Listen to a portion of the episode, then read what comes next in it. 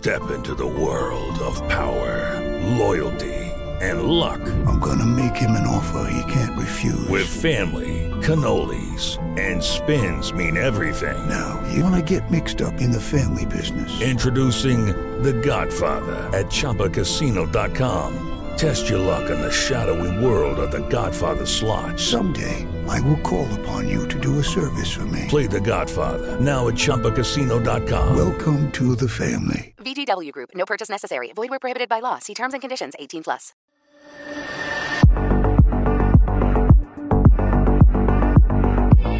It's the Son of a Butch podcast. It's Wednesday. I'm your host, Claude Harmon.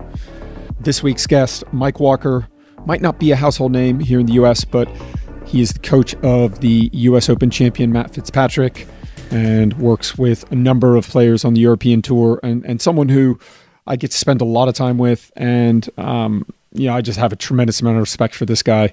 Um, I like the way he coaches, um, I like the way he works with his players. And um, he's one of those instructors that works, you know, around the world um, with players. Um, he helps them get better.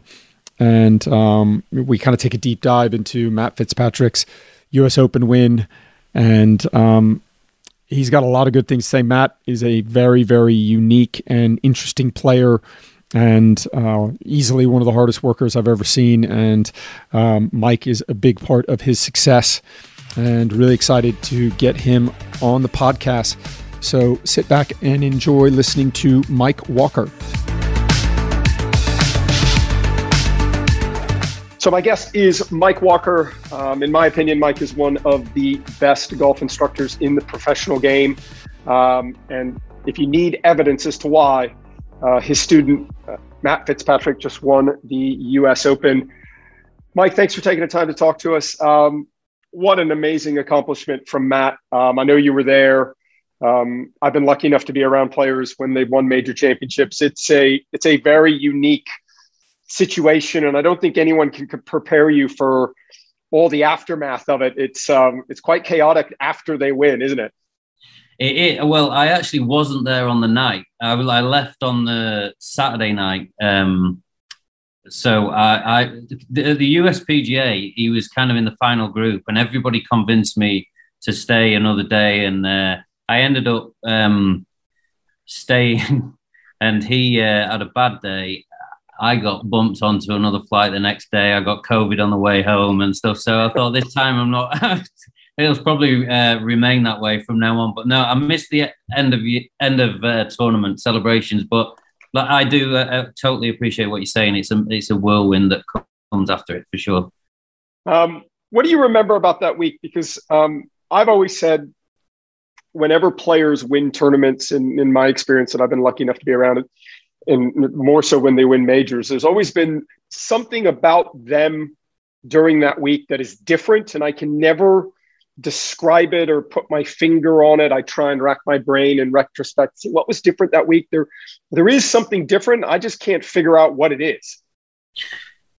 Uh, yeah, I mean, particularly that week with Matt. Um, one of my biggest fears that week was that it was almost kind of there was a, a an air of destiny about it with winning the US Amateur there. And I was re- the thing that I was pleased about in the build up was I didn't I didn't get the sense that there was any frantic nature to it. He seemed he seemed almost relaxed as if it it, it was all going to happen, and it was it was kind of the thing that nobody was saying. You know, he was just trying to act normal and just like usual Billy cracking jokes, and um, and I just think but it wasn't just that; it was the host family who was with was the same, and it, and they, they were that that was a, a, guy he stayed with there he stayed with during the US Amateur, and he's a really really cool guy. He's like one of the, I've been lucky enough to stay in his house once, and they make they're the best host you can hope for, and he's Will Fulton, who he is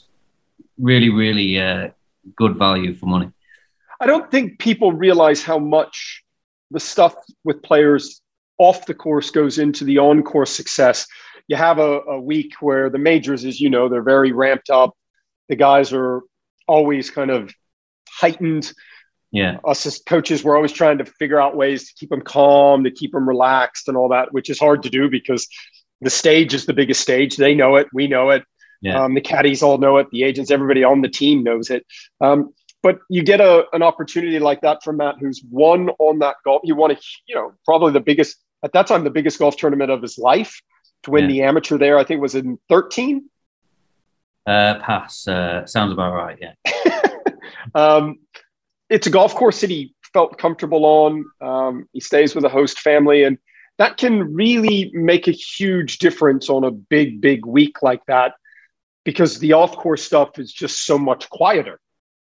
Yeah, I, I think um, I remember being at Wingfoot with Matt uh, a few, few years ago, and he that week he he he kind of said on the Wednesday you could tell I could tell throughout majors over the years that he, he's different those weeks, like you say.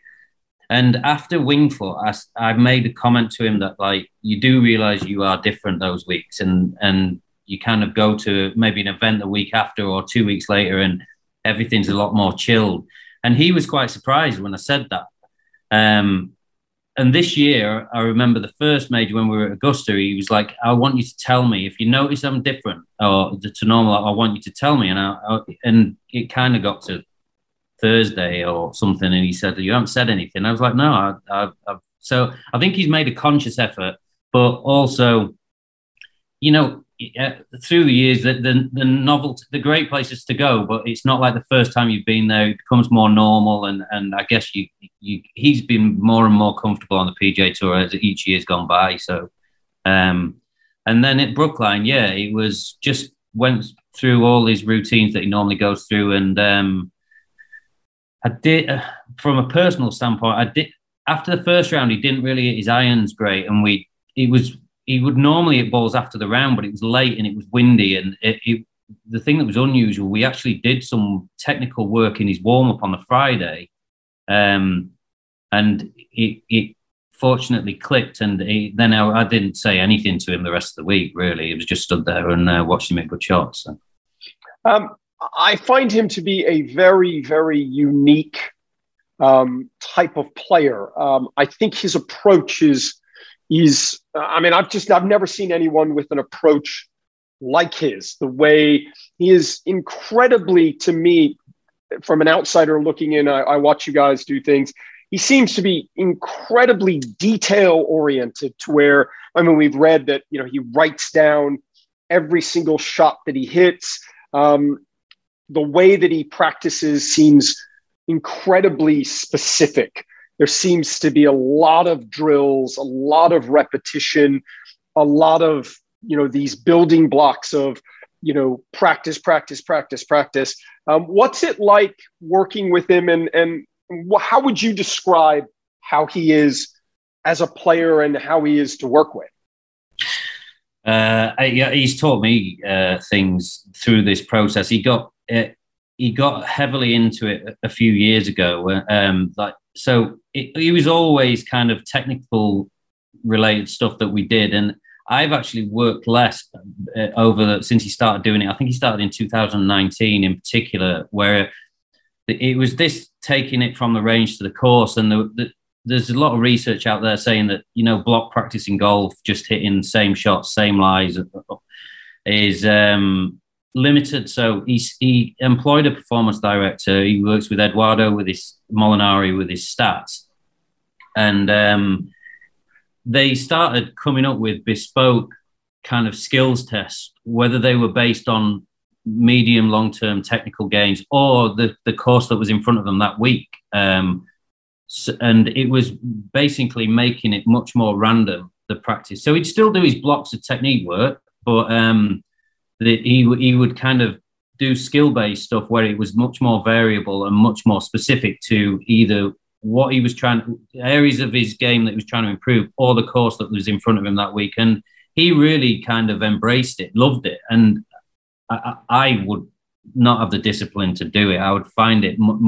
I mean, that little black book that he's constantly writing in, it's just like tracking like how far it is from the flag. It all gets put in a database. That all gets, and there's a mountain of data now from years, years back. And I mean, Billy calls him Bernard Langer's love child. He's, uh, he's just like, but I, I can, I, I so admire him for it because the, the dedication to his craft is, um, uh, he, he, sacrifices a lot, um, and it's just the day to day, every day. There's gym work, there's skill practice, there's workouts, there's a, and it's it's a lifestyle. It's um, you know, it's not it's not just a job. It's it's a way. I, I, I saw him at the Open Championship at St Andrews, and I hadn't seen him since he won. And, and I said this to him, and I meant it. I said, "Listen, I've been out on tour a lot, you know, pretty much my entire life. I'm in my 50s now. I've watched a lot of great players. I, I, and I mean this, and I said this to him. I don't know. I mean, you could maybe say, I mean, obviously Tiger Woods is the benchmark and all that, but I don't think, Mike, I've seen a player work harder day in, day out. Um, I mean, the work rate with Matt never stops. I mean, it never looks like he's ever taking, in the times that I see him at tournaments, um, it doesn't look like he's ever taking any days off. It doesn't ever look like he's saying, hey, I'll just take the afternoon off. I'll phone it in today. I'm a little tired. I'm going to do this. I mean, as soon as he gets done playing, as you mentioned, he's no, I mean, I've watched, he, he might get a little bit of food, but he's back on the range after every round. He's hitting balls. He's going through this, this kind of process. And, and it has been remarkable to watch the work rate that he's got um, because that, as you know, Mike, that can be unbelievably draining and taxing on on on golfers and people. Yeah, we, we've uh, nobody. Uh, I can't remember anybody in his team saying he needs to work harder. That we're more often telling him to like put the brakes on and, and take time, um, get maybe another hobby and stuff. Because I, I, I mean, I, I can. I, feel like in points in my career, I've been a, probably too into it and not taking enough time off to reflect and things, and you just kind of get into a treadmill, don't you? But but yeah, he's he he has to be careful at times that he doesn't burn out. I would say that's more of the worry rather than uh, actually working harder. And yeah, I, I, like you say, the benchmark is Tiger. I've never been on the inside of that, obviously, and I, I, it all seems a bit elusive, uh, you know, from the outside looking in. But um, you, you hear lots of stories. But yeah, as for Matt, he's yeah, he's uh, it's incredible how much he, he's dedicated to his, to his sport. I think a lot of people, I think in in sports, Mike, but also in golf, is he would be an easy one for someone to kind of hone in on and say, okay, I'm going to try and model my game off of him. Um, but like all great champions and all great players, I mean, I look at Matt and I think of him as being a complete outlier. I mean, he's not blessed with, um, you know, the size and the speed of another one of your students that you work with, Thomas Peters. I mean, Thomas is very much in the DJ and Brooks and, um, you know, this modern player to where they're 6'2, 6'3. They've got speed to burn. They hit it miles. Um, Matt originally looked to me like he was more of a plotter, that he had to kind of plot his way around, plan his way around. Um, it would be easy to say, okay, I don't hit it very far. I'm going to try and use Matt as, as a as a gauge, or as a as a blueprint. But how many people could work that hard? I just don't think most people. Let's say you didn't hit it miles, right? And you weren't six two, six three. You were Matt size. You say, okay, I'm going to try and follow this. I think most people would spend two weeks, max a month, and say, I, I can't work this hard.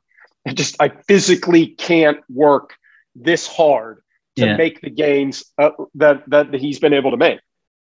Yeah, I mean, yeah, I keep making the same joke. I was kind of giving David, not Goliath, and uh, yeah, yeah, I mean, I remember him getting asked. He went when he played Ryder Cup, his first Ryder Cup, which was probably one too early. In the, he tried to go and get the memorabilia on the Sunday when we all landed, and uh, the guy behind the counter thought, he, he just played in the Junior Ryder Cup, and it's, but but then I've, and I've mentioned to various people like Erin Hills stands out for me, uh, and and then the Masters, the COVID Masters in in October when he played with um, he played with Brooks and JT uh, that day, and and I, I, I was just thinking he can't compete with these guys on a on a sustained level, no matter how straight he hits it and how and and a lot of the statistics people were saying, well, pick players who like Zach Johnson to model yourself off, or Luke Donald. You know, the, Luke got to number one in the world, but then we decided to go down the like to try and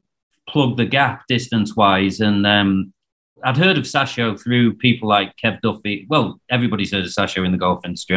So we contacted him, used him as a consultant to try and get him up to, um, say, 118 cruising speed, club speed. And um, that was two years ago. And he's comfortably there now. Uh, I mean, he, he sent me some Trackman figures off the range last week. It was like 123 club speed, which is like, That's... it's amazing for him. And yeah. And I mean, so before he started working with Sasho MacKenzie and you guys went down the speed training route, because I was going to ask you about that, because he hits the golf ball now a hell of a lot further than he used to hit it. Um, yeah. Was that a conscious decision from you guys on the team? Was that his decision to say, okay, listen, you know, I play with great players, you know, I hit it straight. I don't miss a lot of fairways, I don't miss a lot of greens, but to compete against people that have faster cars than I do, it doesn't matter that I'm getting around the track and not crashing it. Other guys might be crashing the car, but I'm not crashing it, but they're driving it faster than I am. Yeah, yeah, and um, and uh, it's good these days in, in golf. There's so much information that you can get through into a team, and, and all the statistics guys were saying, well, if he can gain eight yards and retain his accuracy, he'll gain however many shots around, and if he can gain 10, 12, and it was he was kind of aiming at top 10 in the world not necessarily going for um, number one at that point. Um, I think he probably is now, but um, but yeah, I think you kind of had to be realistic about it, and I, I just felt that it, he had to do something because of you know what the game's like nowadays. It's every everybody's hitting it miles, and the college kids that are coming through are, are hitting it even further. Is what it seems like, and it just felt like something that kind of had to happen if if we were to achieve the goals that he was like demanding us to get to. You know, we, we, he he he won't set. He's not settling for second best or thirtieth in the world. He he was just he was aiming for the top. And like say, your guy Dustin, I'm I'm kind of seeing this athlete um, that's six foot, however tall he is, and I'm thinking, how how are we to get near him? So I'm not saying he's there yet. Obviously, he's only won one major, and but he's he's a damn sight closer than what he was. And I and I feel like he could compete now, you know, on a on a more regular basis rather than just like be, turning up at a course that suits him and putting well that week. And it, you know, I feel like it can be more of a sustained competition uh, with the with the top guys. So pre um, this this move to try and get more speed that you went down, if you were in a practice round and it's par five and he crushes one, hits it straight out of the middle with the driver, and you're working with one of your guys, Thomas Peters, and he's in the in the group as well. And Thomas middles one with the driver and hits one in the middle of third. At that time, a guy like Thomas Peters, who hits the golf ball a long way, how much further is he hitting it back then than Matt? Is it 15 yards? Is it 20 yards? Is it 30 yards? I would say it would be between 30 to 50 yards further at that point. Um, yeah, I, I, I, I feel like he was around a 112, 113 guy. Now he can kind of push it to over 120, like 122, 3, and he can cruise at. I mean, it, they're, they're getting data off the course now where he, he's at, um, at, at 120, yeah, you know, cruising, which is massive um, for him. Huge. So obviously everybody listening wants to hit the golf ball further. I mean, everybody that's listening to this podcast would say, listen, give me seven, eight, nine, 10 miles per hour in, in club head speed and increase in ball speed to hit the golf ball further. So dumb it down for us. How did he go about doing it? What were some, in your opinion, were some of the things that he worked on with Sasho to try and, and gain the speed? And when did you start to, as a coach, watching this process happen, when did you kind of go, okay, we're on to something here? Well, originally, you, you, see, if, if, if he'd have gone with the intent of achieving his absolute max potential in terms of speed, you could have altered his pattern. Um, so, in simple terms, Matt's uh, superpower is rotation, but he doesn't have a lot of um, leverage in it. Yeah, yeah, not a lot of vertical. Yeah, exactly. So that would be a, an area of, of, potential, but I I, I felt that um, it's all it's that trade off between well, I would still need to hit fairways, but I need to gain length at the same time. And we we came up with a compromise, uh, I guess. I say a compromise. I think I'm giving the impression that Sasho wanted to go down changing his pattern, but it was definitely talked about. And we, between us, we agreed on just doing kind of overweight and underweight training with Sasho's uh, stack system um, and uh, maintaining his existing pattern because he was extremely accurate. And obviously, you don't want to jeopardize that. So he um, he went down that route, and it. I, I, don't know how much you've used the stack system, but it comes with the app, and the app's kind of monitoring his progress, a bit like a gym program. Um, so it, it's it's like things that people have done before, but I'd say it's it's a little bit more prescriptive, and it kind of um, molds with you as you start um, kind of making gains. And the stack the stack system is heavy training and light training. Yeah, and with regards to a mixture of yeah. And, with regards to weighted clubs. Yeah, so it's it's um, obviously a shaft with weights at the end that you can put um, not many weights on it. It'll be lighter than your than your driver weight, and you can put you can stack it with lots of weight, and it'll be heavier. Um, and yeah, that that's what he he started doing, and he started getting organic swing changes, like back on the byproducts of actually doing it, which came with its challenges. Um, the, the good good swing changes that kind of came organically, and um, not so good ones. So yeah, it, it, it, did come with its challenges, that's for sure, and it, it flared up. Um, fit, you know, physio issues in his neck. Um, so his, his tra- trainer Matt Roberts was having to kind of manage those all the time. And then when you when you first start doing it, it gets kind of like packaged to you saying, well, it's not it's not a driver. You're not trying to hit a fairway or a golf ball. You're just trying to swing rip this thing as hard as you possibly can. But in, obviously things start like transferring through. So he'd come on the range and his swing start would start altering. So we we basically tried to make it as as accurate as possible while still like hitting it as hard as you possibly can. But uh, it, but yeah, it, it, I think it's been portrayed in a, in a light that it's dead easy, and you just start doing this, and then it and then it, and it it wasn't like that. It was definitely challenging at times. Um, obviously it's it's great, but um, but yeah, it, it needed monitoring. Yeah, I mean, I think people, when you are someone like Matt, where your your game has been built and designed around accuracy, um, hitting a lot of fairways, hitting a lot of greens. I mean, that was, in my opinion, that was Matt's calling card. When you all of a sudden take the car that he's driving and just start driving it faster, yeah. there is an element of losing control of that because you're now swinging the golf club faster. I've, I've talked to Dave Phillips and Greg yeah. Rose out at, at the Titleist Performance Institute. I think it was Cameron Tringali that went out, and Cameron Cam's made some big gains in in distance and speed, and and picked up a lot of club at speed. Hits the golf ball a lot further now. And they brought him out, and he said, "Listen, I want to come out. I want to hit the golf ball further. What are some things that I can do in the gym and exercise and stuff like that?" And Greg Rose said to him, "Well, have you ever thought about just swinging the golf club faster?" Yeah. drive basically driving the car faster. Yeah. Yeah. And I'm I'm a big a big F1 guy. You know, I think everybody watches Drive to Survive now, but there's always that scene where the rookie driver, the the the, the engineers are going, "You got to go faster. Yeah. You got to drive the car faster." Yeah.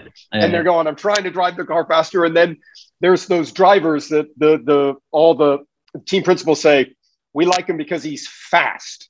Yeah. So when you are trying to I mean, it's it's a.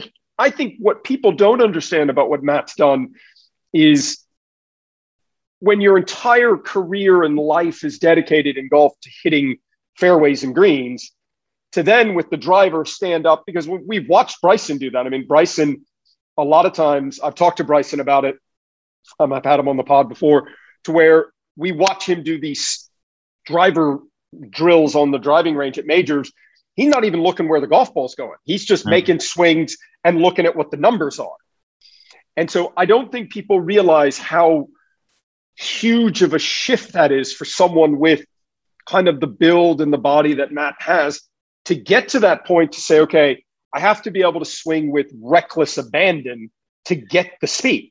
Yeah, and I, we, we weren't as brave as that because I, I would say Bryce, Bryson has not only done what Matt's done, he's also had the, you know, the courage to like change his he's changed quite noticeably, hasn't it, over over the years? And um, like you say, it, it it does take some bravery to do it. We weren't brave enough to kind of go as much as that, but we we feel happy with where we where we're at. And um, like you say, it's, it's, it's that balance is difficult to uh, to strike.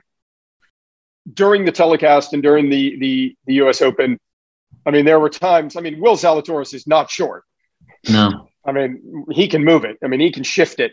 And there were some holes out there to where I mean Fitzy's just ripping it by him. And I I think that is also, wouldn't you agree? That is a huge mental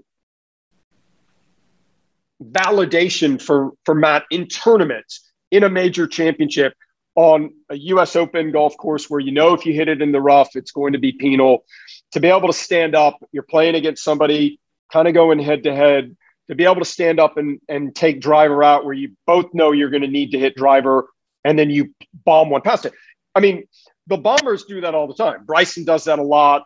Brooks, DJ, all the big hitters. Tony Finau. I mean, these guys are used to hitting it 20, 30 past you. Yeah. But when when when Fitz gets up and rips one past you, it's also kind of I'm, I'm here. You, you, you know, I can hit it straighter than you can. I can, you know, I can hit my, you know, five iron probably straighter than you can hit a wedge, but I just blew it 15, 20 past you. Yeah. Uh, it, yeah, I mean, I, re- I remember watching him in the US Amateur, and he, he was uh, he was playing a, guy called Oliver Goss. Uh, oh yeah, man, Oliver was he was a stud. Yeah, and the, I just remember Fitz being like fifty behind him and like knocking five woods into six feet or something all the way around. But yeah, he, he so he's he's always been kind of lethal with his longest longer part of his set. Um, but when he when you then kind of get somewhere near him. Never mind like level with them. You just think, well, you you could really do some damage now. And uh, and yeah, it's definitely. Uh, I, I don't think he'd admit it, but I think it's good for his ego.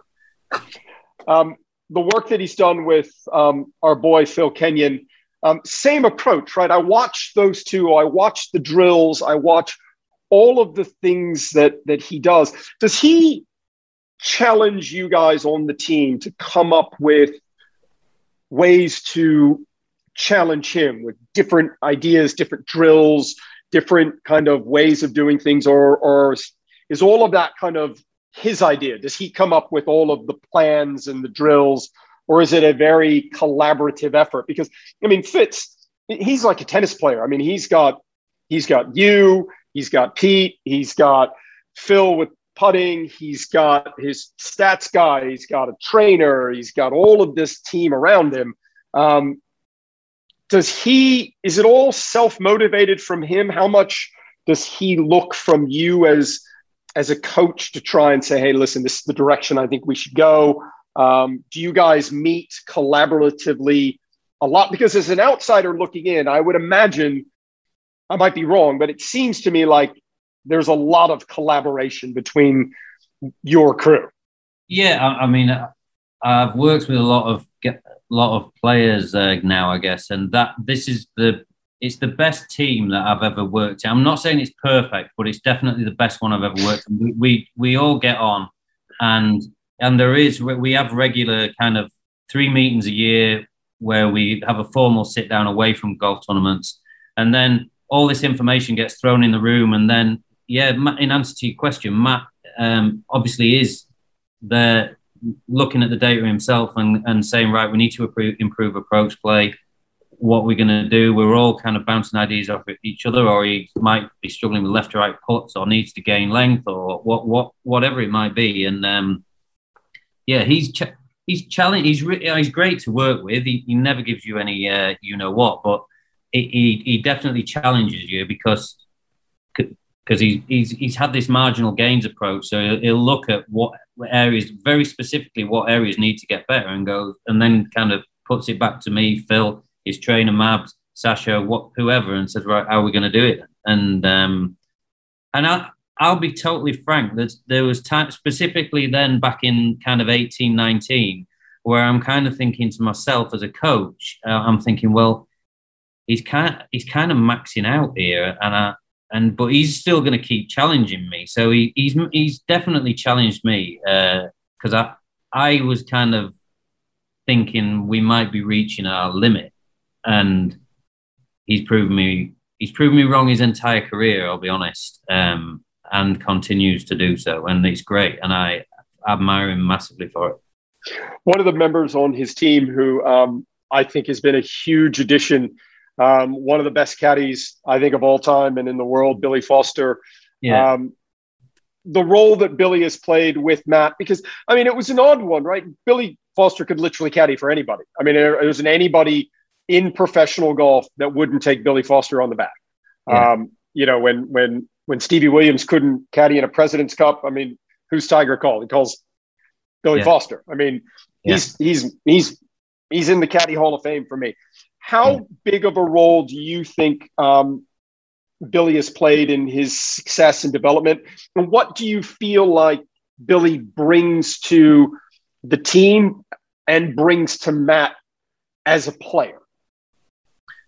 Uh, I think um, the I think the reason he ended up with Matt in the first place was I think Billy could see it, what we could see in him, and that he's never he's all he's never been scared, and he was in Europe. He was like a prolific winner fairly early, um, and you could see he didn't get stage fright at all, and he and he would go for the jugular when he when he got the chance in Europe, and then he, he I think Billy could see that in him, and, and that attracted him.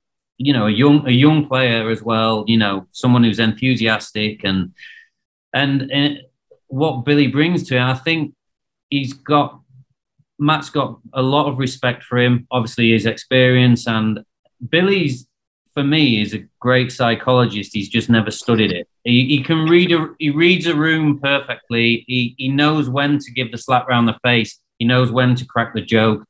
He knows when to say you're making it too complicated. It's just a seven iron, Matt. You know, he and you you kind of his natural disposition, along with all his experience and the respect Matt's got for him, and he's just he's been massive, massive in his uh, in his ascent. With the Lucky Land slots, you can get lucky just about anywhere. This is your captain speaking. Uh, we've got clear runway and the weather's fine, but we're just going to circle up here a while and uh, get lucky. No, no, nothing like that. It's just these cash prizes add up quick. So I suggest you sit back, keep your tray table upright, and start getting lucky. Play for free at LuckyLandSlots.com. Are you feeling lucky? No purchase necessary. Void where prohibited by law. 18 plus terms and conditions apply. See website for details. So, what the obvious question when anybody wins their first major championship is, you know, how many do you think he could win?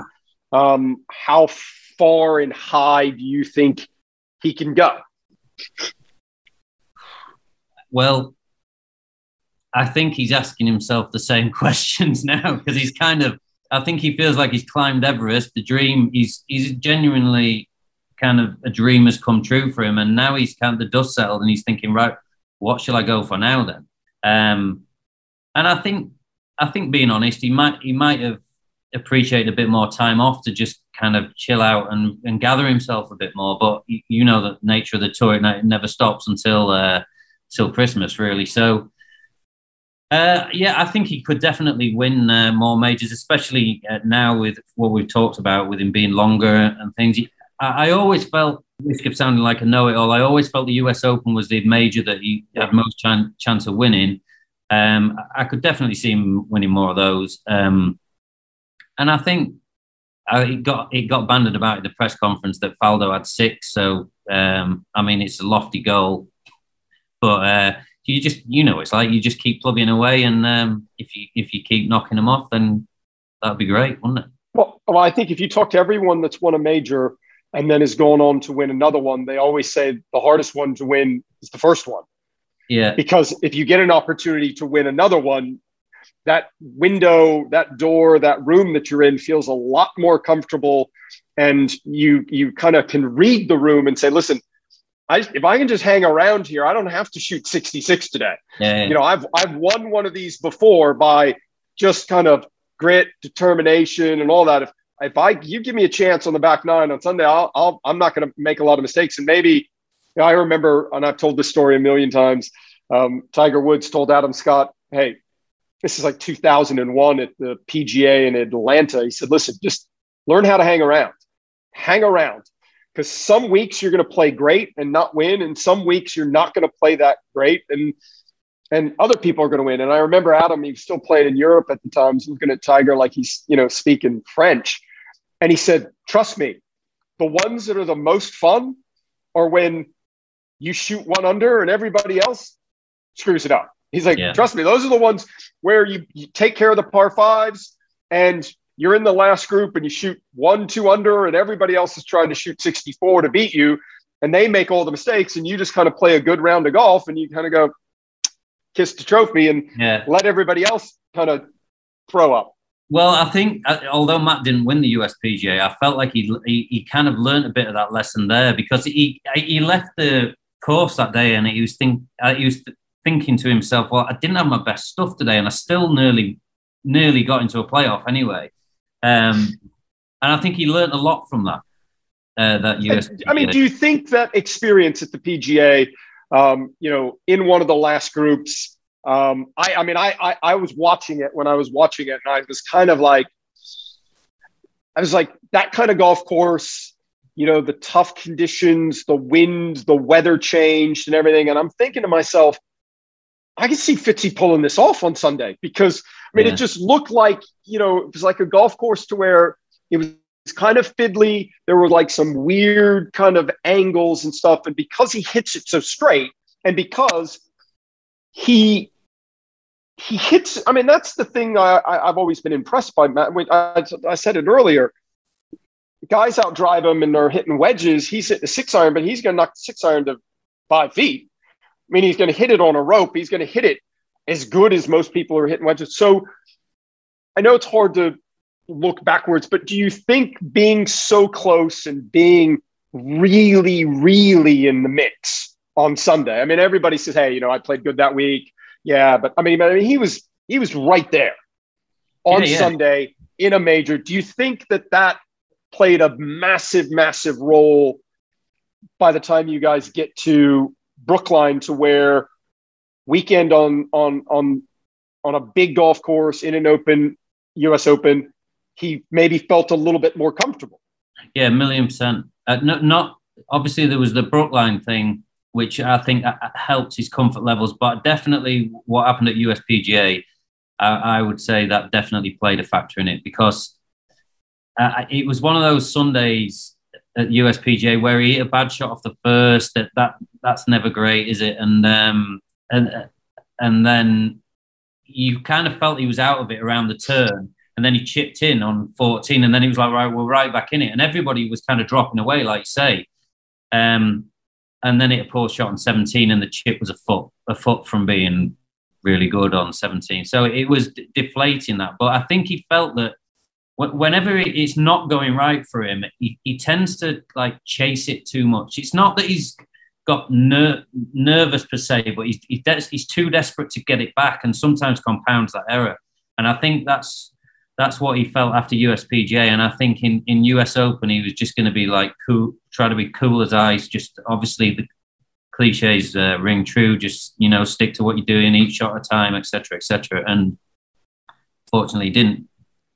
He didn't really meet. Well, he did. He three putted eleven, didn't he? But that was a little bit um, not great. But I think he, he he just said afterwards that they're so hard to win because he felt right until the end. it- It's just he felt like it could it could alter and like like as you your anecdote about Tiger, pe- people do things on the back nine that you, you're not expecting, they? I think when you watch, you know, Fitzy have that opportunity, it's easy to look at that and go, oh, okay, well, they didn't get it done. Um, you know, he just he, he just wasn't. Good. I don't I don't think people, the fans and and a lot of the journalists that are easy. It's easy to jump on the bandwagon and beat these guys up when they have opportunities. Oh, okay, well, you know, he didn't play great on Sunday and all this stuff. They don't understand how hard it is to win not only tournaments, but there's four majors a year, right? That's it. Yeah. Four tournaments a year. These the, majors are so difficult to win. Yeah.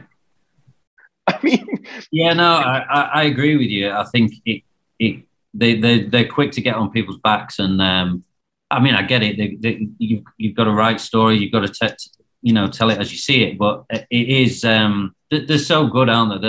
That there's so, so much strength in depth. And we know it, there's a bit more of a random nature. Like Usain Bolt just wins every race, doesn't he? But, but golf's generally speaking not like that, is it? Apart from uh, obviously Tiger, and it, it's it's hard to dominate. I, I, would say.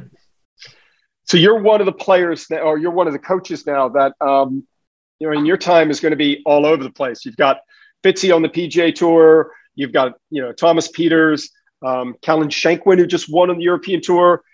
Um, Henrik Stenson's just gone to the LIV Tour, who just won recently. Um, are there three of you, Mike? Are you going to be able to kind of put yourself in all of these different places that you need to be? Uh, I've got no idea how I'm going to do it. I'll be honest, Claude. we, we, were talking about it just before we came on, weren't we? I, I yeah, it's posing me a problem at the moment, which is a great problem to have. Don't get me wrong, but yeah, the the nature of the golf world at the moment, you've almost got two to- two tours within the PGA Tour. You know the the kind of the the premium tour and yeah, the, the, the superstar just, schedule. Yeah, and then the one just underneath it. And then you've got obviously the uh, the LIV tour and that and then Europe as well. So yeah, I don't know how I'm going to do it and stay married. To be honest. um, I was at the LIV event in Bedminster. Um, I think one of the frustrating things for me about um, all of the golf that's being played on on the LIV tour is um, the golf is being completely overshadowed by what people think of the 54 holes, what people think of the team aspect, what people think of the shotgun start. I mean, I was there for three rounds. I mean, Henrik played his ass off. I mean, he played as good a golf as I've seen Henrik play in a really, really long time. You, you've been working with Henrik now. Again, you you know, Henrik bounces around. Sometimes you're in, sometimes you're out. You're back in. He gets the win. Um, I thought it was a really, really big win for his career. Enough, uh, excluding all the LIV bullshit, right? You know, all the the stuff, the Ryder Cup. I thought from a playing standpoint, I thought it was a really important win for Henrik. And I think it reminded everybody, certainly that aren't blinded by all the LIV drama, reminded everybody just how damn good Henrik is when he's playing the way he plays. Yeah, uh, certainly in the first round, I think he he said that it was uh, that round of golf was the best he's played in quite some time, and um, and and yeah, I think I, I do think he was wobbling a bit because your man was chasing him down pretty hard. I think, but obviously he's never had a problem winning, and obviously Henrik's associated with. Uh, he worked with Pete for 20, 20 years, and um, uh, most of his success is is is between them two. But um, me and him have just had a crack this year, and um, a bit of a change um, for Henrik. And and yeah, I think obviously there's a lot of adversity around it, it all, and it's not very comfortable. I, I think he was once once he kind of the Ryder Cup capacity had gone. I think it was all, all, almost like he was could just dedicate himself just to playing golf and um, and concentrating on trying to beat Dustin. And uh, and Matt Wolff, as it turned out, was. Yeah. What kind of work are you working on with Henrik? Is it old stuff? Is it new stuff? Is it repackaged stuff? Uh, personally, I, when I started, I, I did a, a bit of kind of reconnaissance on, and I, found one particular swing that was on YouTube that I felt was as good as anything that he'd ever had from back. Um, it, it was when he. It, it, was back in like 2000 and even 10. There was this one three wood swing from TPC, and I, have kind of used that as a bit of a template um, and and and tried to basically mimic that. Obviously, Henrik's 46. We're, we're just trying to get him back to to, to places he's been before. and um, just be like on a you know, so he's clear on what he's doing. But I, I particularly like that swing. And I've just basically tried to copy that. And obviously, I, I, I didn't coach him for the lion's share of his career, but I, I, knew a lot of what what he was doing and and how Pete was teaching him and how and his feelings and things. And I I think um, so. Yeah, I've got a good working knowledge of Henrik before I started, and uh, I'm just a different voice, really doing similar things. Yeah, not uh, yeah, um, similar things one of the other students you work with, uh, certainly one of my favorite people in golf. I, I love everything about it. The barn rat, Kiradech, Aphibarnrat. Um, you couldn't pick a professional golfer in 2022 that is not a 2022 prototype golfer. I mean, uh, the body, the golf swing, the the the nine. I don't know if he's still smoking nine thousand cigarettes a day, but I mean, he could smoke cigarettes. He could he could he could be finishing one and already lit another one. Yeah. Um, he's kind of a throwback, but he has a very unique kind of tempo rhythm. It's certainly not a swing that anybody in 2022 is posting on YouTube as what they believe is the golf swing. But I love how he swings the golf club. I love the rhythm and the tempo. What's What's the barn rat like to work with? What are some of the keys that, that he does that makes all of that so functional? Uh, I'll be honest with you. I don't really talk to him that much about obviously his um, his idiosyncrasies. I, I, I mainly talk. I mainly talk to him about how to. He's obsessed with hitting fade. He associates all his best golf with hitting fade all the time. And as you know, it's a very quirky action. He, he nearly hits his right shoulder with a shaft on the way down and has done in practice a couple of times. Um, Tough to fade it from there. yeah, so, but but yeah, I, I, mainly talk to him about more kind of shots and what delivery positions and uh, you're in to hit certain shots and and stop him going down blind alleys really. But I've uh, like one of he's great, great person, really, really great person, and he's had a really rough ride. I don't know if you remember that shot that he hit Augusta where he fell, he had to hook it around the tree, fell over backwards. He kind of tore his ACL at that oh. time. But it's made worse for him because he, he had a car accident when he's kid when he was a kid and he's got no internal rotation in his right hip and his knee knocked as well. So that injury for him was like really, really bad for him to have. And it, it was and then it got wrapped up in COVID. And does he go back home? He tried to play through it a bit, and it's just kind of he's had a real, real rough time over the last few years. So I've got everything crossed for him that, that he can get through Korn Ferry um, finals this this these three weeks. He's a great, great bloke. Oh, he's, he's, I mean, he's one of the true characters I think in in in professional golf because I mean there isn't anybody modeling themselves off of him, right? He's one of the, I mean, he's be, he's become one of the best players in the world, but no one is looking at the way that he does things and go, okay, mm-hmm. that's that's what I'm going to do. But I think he has a lot of things in his golf swing that that people should look at and should try and emulate. The fact that you know the way that he turns, the way that he has that, even though, like you said, the club at times can get really, really narrow on the downswing but when he's playing his best, you're like, it looks like, I mean, if there's the old kind of old school, you know, drop it in the slot, you know, all these terms that a lot, a lot of people use anymore. I mean, he's kind of like the poster child for like big turn, drop it, and then just yeah, and he's he's so impressive when he's really on. He's very very impressive. He's very very talented. Um, great short game, and and a great iron player. He, they're just like frozen ropes, like one after the other when he when he's on. And um, like you say, it's not one uh, for the textbooks. But I, I mean, I always remember when I first came out on tour, which is it's actually quite a long time ago now. And uh, you you kind of come out with all the textbook tuition and uh, as a foundation, and then you see people like Jeev Milkha Singh. I remember when I first came out, and you and you see, seeing him in these unbelievable like pressure cuts going miles, and you're like, well, hang on a minute, that that's not. Was and yeah, I, I love those swings more than the. Uh, yeah.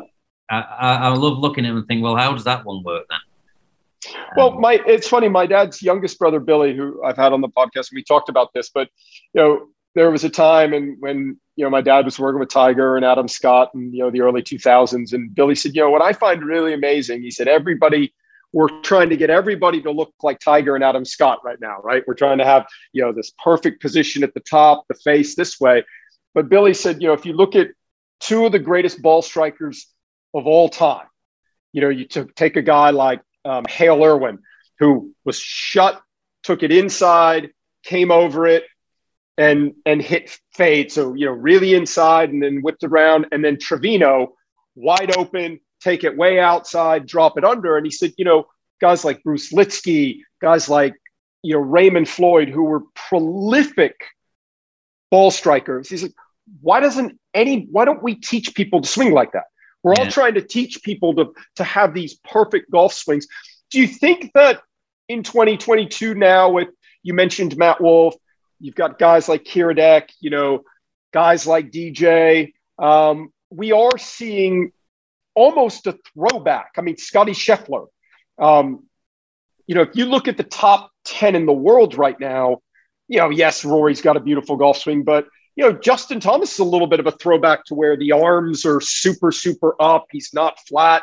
All of it. Do you think that it's great that we have these kind of golf swing outliers so that people can remember listen, it's not about having a perfect position at the top of the golf swing. Golf is about repetition. Can you repeat the move? Is your move functional? And can you transfer that on a regular basis?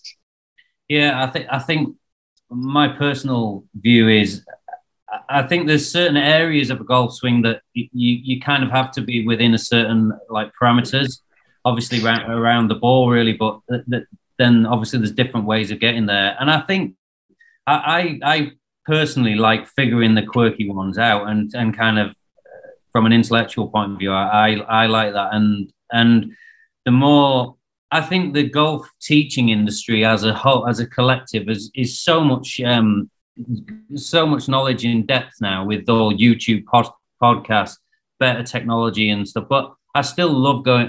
Lee Trevino is one of my favorite golf um, yeah, uh, that's one of my per- personal favorites, and I, I, love looking at all things like that. And, and like I keep saying, we'll figure out how how they work. Really, um, I find the the conventional ones boring. As nice as they are, and as great as the performer, I find them boring. It'd be a disservice to talk to you about your career in um, golf instruction without talking about someone that has played in an enormous um, educational mentoring role in your life. Um, He's one of the best golf instructors in the world and has worked with so many great players. Pete Cowan. Um, talk about the influence that Pete had. I don't know if you will remember this, but I can remember. I can't remember what Open Championship it was, but it was when I was living in Europe. So it's got to be mid 2000s. I was on the Titleist van. This is before Pete went to Callaway. He was wearing the Titleist hat, and he came over to see Jonathan Loosemore and I, and and um, he brought you along, and he was like, "This is a young kid that's working for me named Mike Walker, and you were like, "Hey, how's it going?" You know, nice where, to meet you. Where, which one was that? Where was that? I can't remember, but he brought you to. I don't know if it was a maybe he brought you to a. I want to say, um, I want to say it was a major, and you were just there. It was he was on the weekend. It was just you were just there, right. kind of observing. Yeah. And you know, I introduced you. Um, you know, Pete is a iconic um, monster figure in golf instruction. Um, what role has he played in in your career and in your life? Yeah, I mean, obviously a, a massive one. I, I, originally went for lessons with him uh, when I was a kid, um, and then I went. I left the game um, because I realised I wasn't good enough, and went uh, studied at university, was working in finance, and was wishing away five days out of seven. So I reconnected with Pete, and I w- wasn't actually to get a job. Um, I I, re- I, booked a lesson in inverted commas in, and I actually uh, turned up and I said, I'm not really here for a lesson. I, I'm just kind of want to pick your brains. I don't know whether I could get back into golf somehow, management rules. I never considered golf coaching at all. And he said to me that day, he's like, Well, you could coach standing on your head. Um, he said, You could go to Dubai tomorrow and work at one of my academies, but you, are not PGA qualified.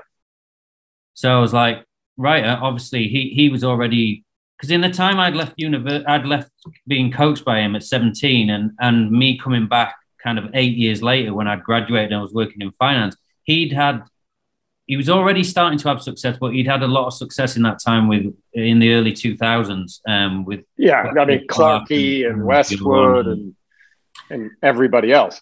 Yeah, so I, I kind of left that, uh, and I was thinking at, at the time, uh, uh well, this is a great opportunity, and eight years before, I, would thought, well, I'm, I don't, if I'm not going to be a golfer, you know, playing for a living, then I'm just going to go to university because I'm not selling Mars bars in a pro shop. So eight years later, then I'm selling Mars bars in a pro shop at Peach Range in um, in Rotherham, and and yeah, things just progress from there. And obviously, we we've got a parallel scenario there where you kind of going up, up the career ladder, you teach, you start to teach better players, you start to teach on tour and things, and that exposure to a mentor as you kind of going through that early part of your career. And um, we we both know how difficult it can be at times. And to have somebody to kind of you know bounce things off uh, often makes me think that the guys who say Mark Blackburn, for example, who ne- never had that, I, I, often wonder what it, what it was like for them because it, it's definitely a mass, massive help. I'm sure you'd agree with me. And um, I mean, Phil Kenyon, as we both know, he had a mentor in Harold Swash, and yeah, yeah I mean, I I sure as hell wouldn't be doing what I'm doing if I didn't have my father as a mentor and as as someone that I could look up to and um, um, bounce ideas off.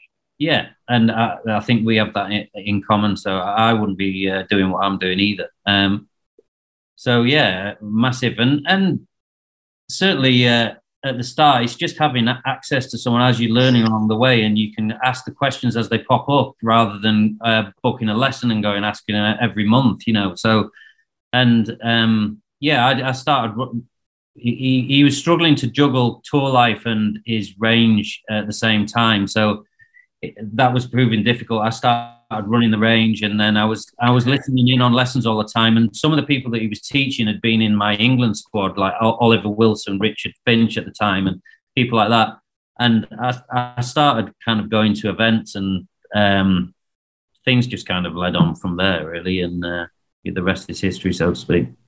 Well, um, for a long time, I think a lot of people saw you as Pete's number two right? Because you guys worked with a lot of players together. I went through that with my father. Um, I've, I've been lucky enough to work with a lot of the guys that my dad worked with that my dad maybe didn't have time to work with because he was juggling so many people like Pete. Um, but I think, Mike, you've done an amazing job at becoming Mike Walker as opposed to Pete Cowan's number two. And I don't think people realize um, how hard that is because when you do have a mentor who is so big um, whose shadow is is so long um, that it's it's hard to get out of that. And I, I I just can't tell you how happy I am for you and how proud I am for you because you've stepped out of that shadow and you've kind of worked and you've put the time in and put the hours in. And I think um, I, I mean I I certainly it's been a long time now since um, I've ever thought of you as Pete's number two. And I, I, think your career and the things that you've done and the things that you're doing and all the things that you will do, um, you will stand, you know, on your own two feet and, and go on to continue to do great things. Yeah. I mean, like, like I say, I, I, I, uh, I, I wouldn't be here like without him. And ultimately, I guess you become a, an adult and uh, in, in, if that's the right word for it. But you become, I guess, your own man, and you you you obviously we're still we're still linked. But I, I think possibly people. I don't know. You te- be able to say better than me. I think possibly people do see me as a bit more of an in, a person in my, my, own right rather than uh, a number two now. And um, but obviously, I wouldn't I, I, wouldn't be in that position without him. So it's um, it's cool all around. I've never said this to you, but I think just to mess with Pete, I think you should spend an entire month on tour just wearing all black, just going head to toe, all black, the way Pete does, and just see if he notices, right? Just see if he goes, wait a minute, you wearing black again today? And just act like it's nothing. Just go, ah, something's wrong. And then he sees you the following day and you're wearing black. And then he sees you the next day and you're wearing black. Oh, I could wear all white. Ooh, that would, yeah. Do you think he'd notice? I think he knows that one, for sure. Um, lastly, Danny Willett making the making the call, coming back into the fold.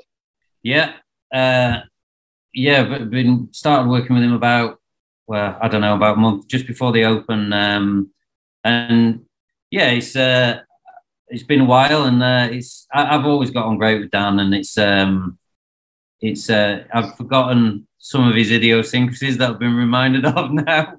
He's very very particular, um, and another one with a massive work ethic. To be fair, uh, who doesn't really need, leave many stones unturned, but um, but yeah, uh, we'll see how it goes this time. Yeah, it's always fun when they come back, right?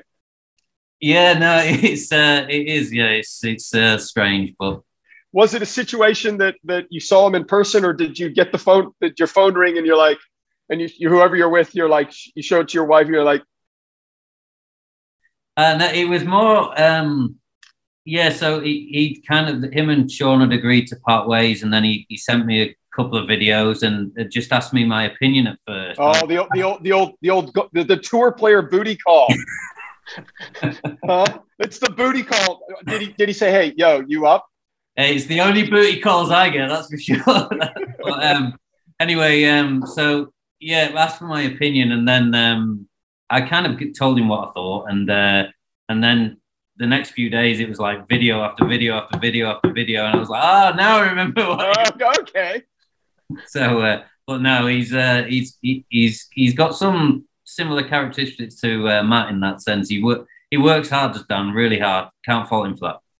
Well, I'm looking forward to seeing um, that partnership work again because you guys had a tremendous amount of success. Listen, um, hopefully, I'll get back on the PGA Tour and you'll get you'll spend more time on the LIV, so uh, we can actually um, do our usual to where we stand around and wait for tour players with cups of coffee on our hand and Absolutely. bitch and moan and complain about um, how bad everything is. Yeah, first world problems, right?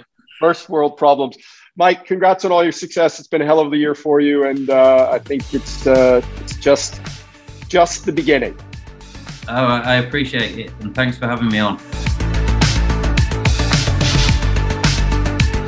So that was Mike Walker, and as I said at the beginning of the show, might not be a household name to a lot of golf fans or a lot of listeners, but for those of us in the instruction business, um, definitely someone that um, everybody knows and everyone knows his work and um, really some good stuff on the work that he has done with Matt Fitzpatrick. Um, it's a, it's I think it's one of the best stories of the year, and uh, Mike had a huge part in that. So really glad that he took the time to talk to us. So we put questions out this week. Um, obviously, lots of questions about um, LIV. I was at the tournament last week. DJ finally getting a win on the LIV tour. Um, listen, it was exciting. Um, I think anybody that watched it, um, if, if the last half hour, 45 minutes didn't, you know, make you interested, then I think there's something wrong with you because the golf was fantastic. I mean, some unbelievable shots and uh, it was a hell of a finish. I think it was a win that DJ needed. Um, it wouldn't matter on which tour it was. Um, he hadn't won in quite a while, and it was nice to see him get a win. Um, so that was good. Uh, lots of people asking, um, you know, I, I get tons of questions about practice. Um, you know, how players practice, what's the best way to practice. And I think the cool thing when when I get to go out to um, tour events and look at how players interact with their caddies, and you know, everybody is so so different. Um, you know, I I think when we look at players specifically from a putting standpoint, you'll go to a, a putting green at a tour event and you, you will see all kinds of different. You'll see some players who who use no gadgets, who use no chalk lines, who don't have any drills, who don't have any stations built up that are just kind of more like feel guys. And then you'll see the guys, the putting guys like like Phil Kenyon, um, who we've had on the podcast before, um, working specifically with his guys on certain things. And then you'll have players um, you know, sometimes it take up half the driving range, you know, going through whatever kind of drills that that they do from a practice standpoint. When you go to the driving range, I think it's it's the same thing. You'll see players working with their coaches. Um, you know, I've sat and watched Cameron McCormick, who we've had on the podcast, work with with Jordan. I mean, they're always working with a launch monitor. They've they're always working on, you know, a lot of different things. Um, DJ works with launch monitors, but he doesn't really do anything with them other than just look at the carry distance. Um, so when I I think when you are trying to practice as a player, you want to try and figure out what area you're deficient in, what area you feel like you can make gains in. Because I think a lot of players go to the practice range regardless of what their handicap level is, regardless of what scores they're shooting, whether they're good players, whether they're mid handicap players. Um, I think you want to try and look at the areas of your game where you can make gains. And that's why I think it's really important um, when you are playing to take notes to take notes on what you're doing, to take notes on you know how many fairways you're hitting, how many greens you're hitting, um, if you're missing greens, how much you're getting up and down, uh, what your what your sand game's like, what your putting's like, so that when you come back to the driving range and and have your practice sessions, you can say to yourself, okay, listen, I drove it really good the other day, or my iron game was really good the other day, so I don't really need to stand here and work on that. Let me go ahead and work on the areas of, of my game where I feel like I can make some gains, where I am losing strokes on the golf course. So when you are trying to figure out a practice routine, um, to me, in an ideal world, if you're trying to break par for the first time, if you're trying to break 80 for the first time, if you're trying to break 100 for the first time, um, you need to be spending, and I've talked about this before, I think you need to be spending um, at least half your time on both. And in an ideal world, you'd probably want to be spending maybe 60 40 on short game as opposed to um, just all this time on long game. Uh, there will be a lot of times where we'll go to the driving range after a round of golf and a player, um, if they've hit it really well, they didn't feel like they putted well, they won't even go to the range. They'll just go straight to the putting green. Um, there's times where players felt like they putted pretty good and they won't even go to the putting green. They'll just go straight to the range. But I do think having a very, very kind of good idea of what are the areas of your game that you can improve because I think so many players they're just trying to work on, you know, a bunch of different stuff because that's what they think they're supposed to do. But when you play, you know, look at what your problem is on the golf course because that's where it matters the most.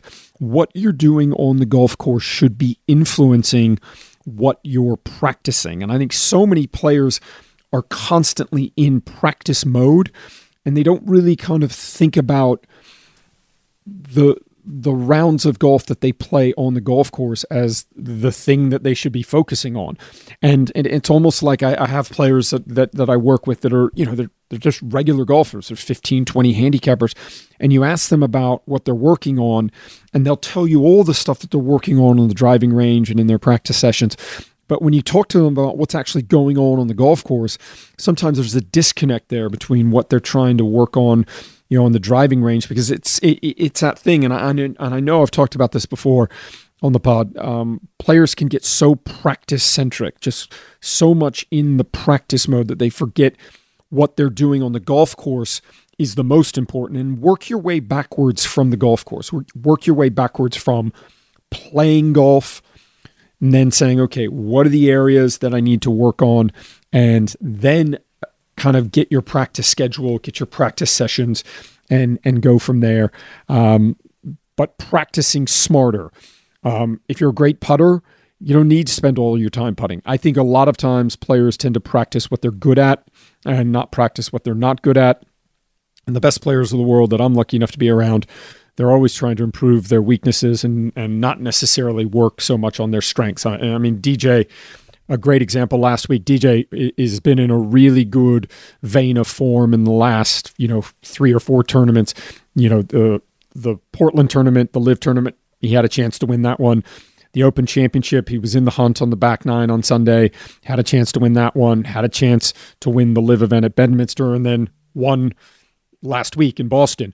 But when we were looking at what we, we spent a lot of time on his putting because I, I, I kind of think that if, if DJ puts at all, he he would have had a better chance at, at picking up victories. So we're spending a lot of time right now on putting, and I think it really really panned out. I mean, I think the way DJ putted over the weekend um, is some of the best putting he's had in a while. Um, we don't stand on the driving range and hit a lot of drivers um, because he's a good he's a good driver of the golf ball, and right now he is really driving the ball well.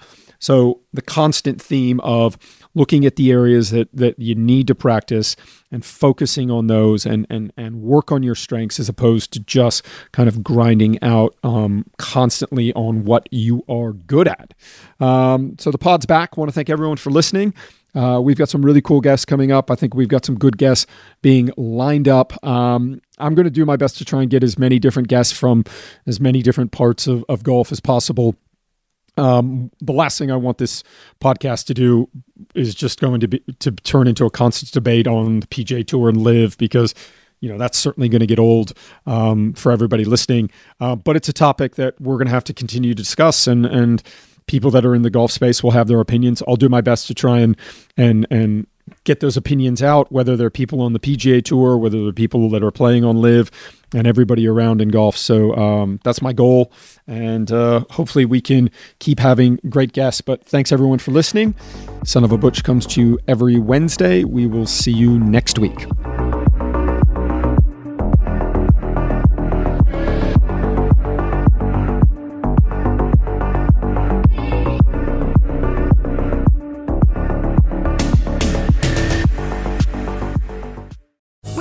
Land slots, you can get lucky just about anywhere. Dearly beloved, we are gathered here today to. Has anyone seen the bride and groom? Sorry, sorry, we're here. We were getting lucky in the limo and we lost track of time. No, Lucky Land Casino, with cash prizes that add up quicker than a guest registry. In that case, I pronounce you lucky. Play for free at LuckyLandSlots.com. Daily bonuses are waiting. No purchase necessary. Void where prohibited by law. 18 plus. Terms and conditions apply. See website for details.